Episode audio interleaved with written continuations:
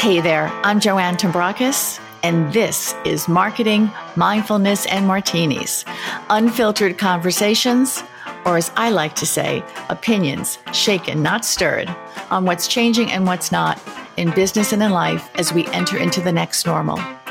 So pour yourself your beverage of choice and let's get to it.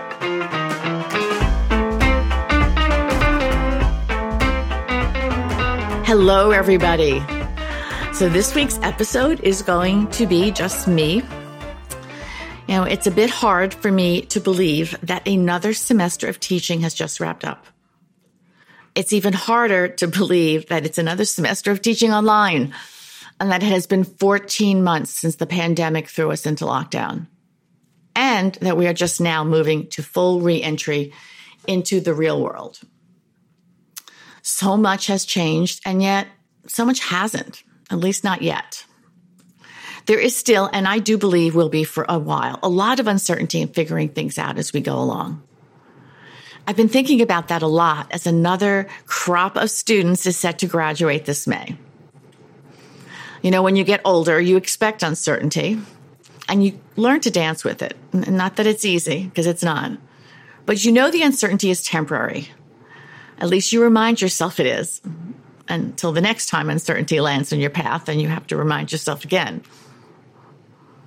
Now, in the next week or so, all of these students are going to start to hear commencement speeches, generally given by those with some degree of celebrity status.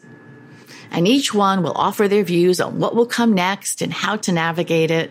And some will be worth listening to, and others maybe not so much. Now, as is true of previous years, no one asked me to deliver one of those speeches. I don't have that kind of celebrity status. And yet, I have a lot I'd like to say. Two years ago, I wrote it all in a blog.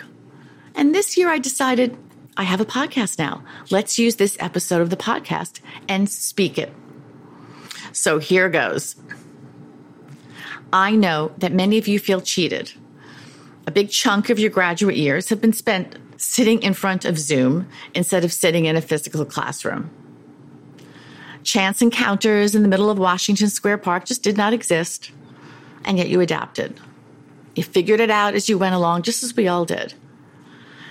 And you may not believe it now, but you will look back at this time and you will see how it made you stronger and more resilient and better able to deal with the crises personally and professionally that you will encounter in the future because you will encounter them. The ugly truth is that nothing in life goes smoothly.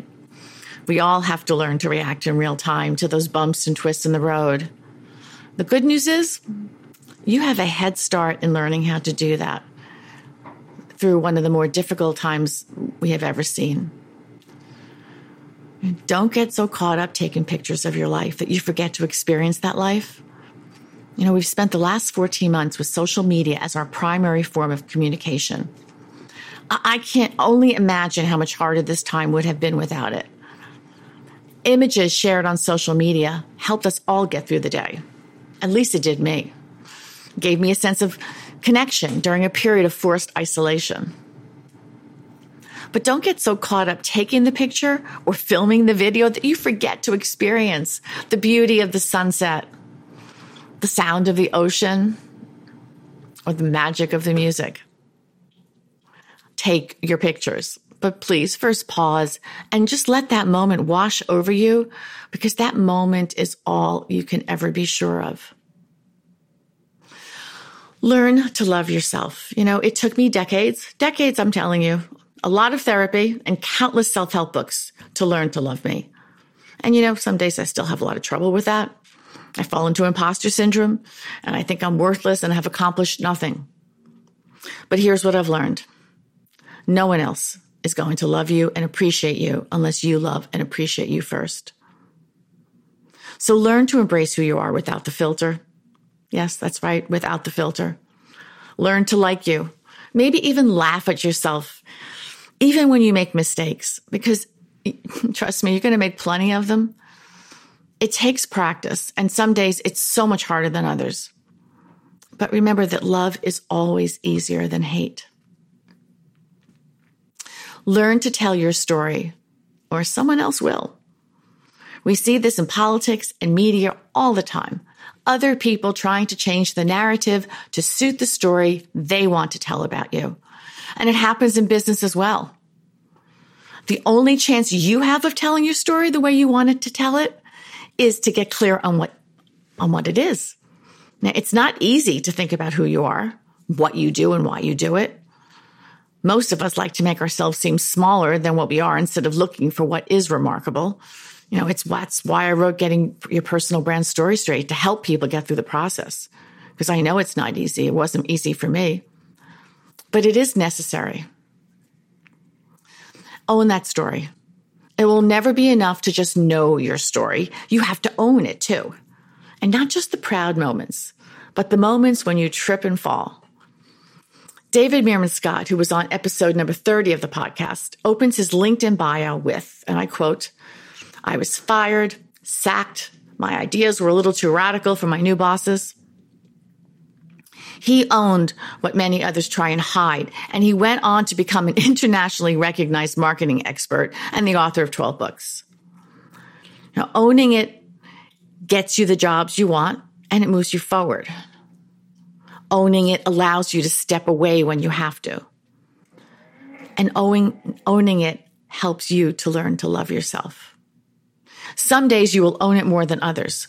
Those will be the days you close the big deal or land the new job or finally ask out the guy you've been crushing on for weeks.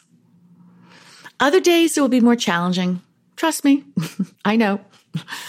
Some days I have to go and I have to reread my bio to remember what my story is. Always be learning. At the beginning of every semester, I tell my students that if they think I have all the answers, they are dead wrong. No one, not one person knows everything there is to know about everything. And if they tell you they do, they're lying. As Socrates said many moons ago, the more I know, the more I realize I know nothing.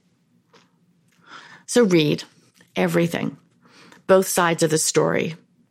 Stay open to a differing viewpoint, however challenging that might seem in such an incredibly divisive time.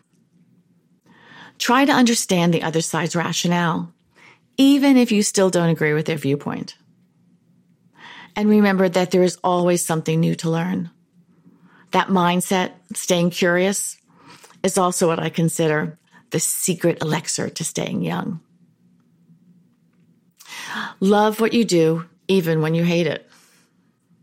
Following your passion is something we've been told is necessary for our happiness. Now, that may or may not be true.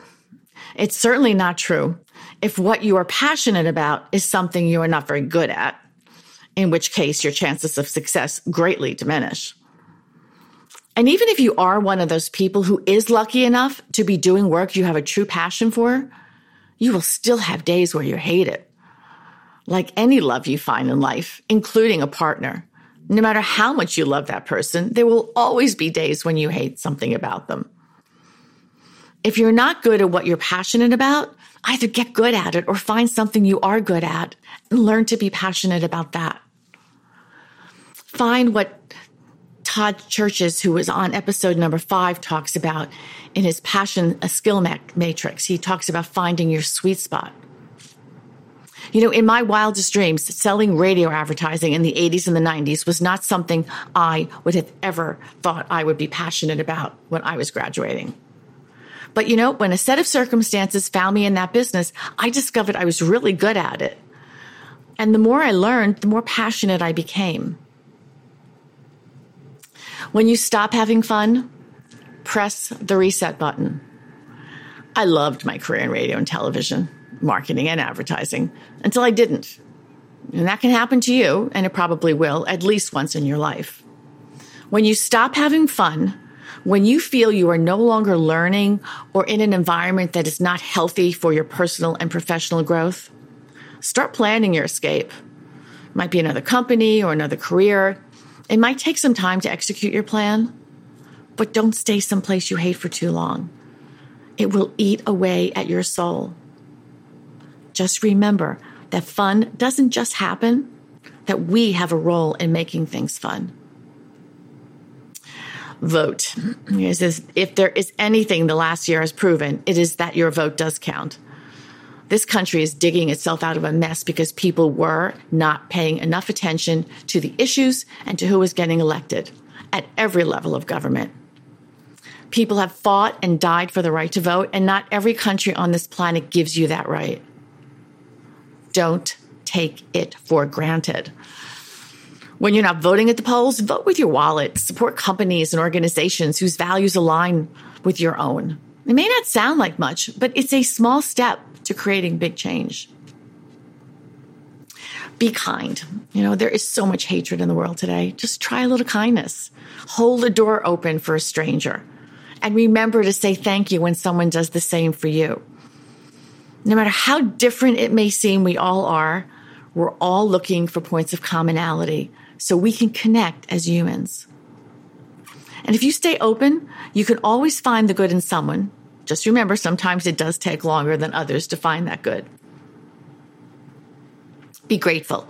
You know, I rarely go to sleep without writing down three things I have to be grateful for. And trust me, some days it is hell to come up with even one, but that's the whole point. When we get caught up in the minutiae of our days, we can forget what we already have be grateful for. And some days it just might be the roof over your head or a delicious cup of coffee. But the truth is, we can't make room for more in our lives if we aren't grateful for what we already have. It goes fast, so make the most of every moment. My mother started telling me how fast it all goes as far back as when I was your age, which is a very long time ago. I didn't get it then. I'm not sure I wanted to. I thought I had all the time in the world. And then I learned that one day you wake up and you get it. And when you do, you know you can't turn back time. But you can start to remember to appreciate each moment, to savor it, to make the most of it. My mother repeated her wisdom a lot in her last days. And when she passed at almost 98, I really got it. And I was so grateful I had learned to never take a moment for granted.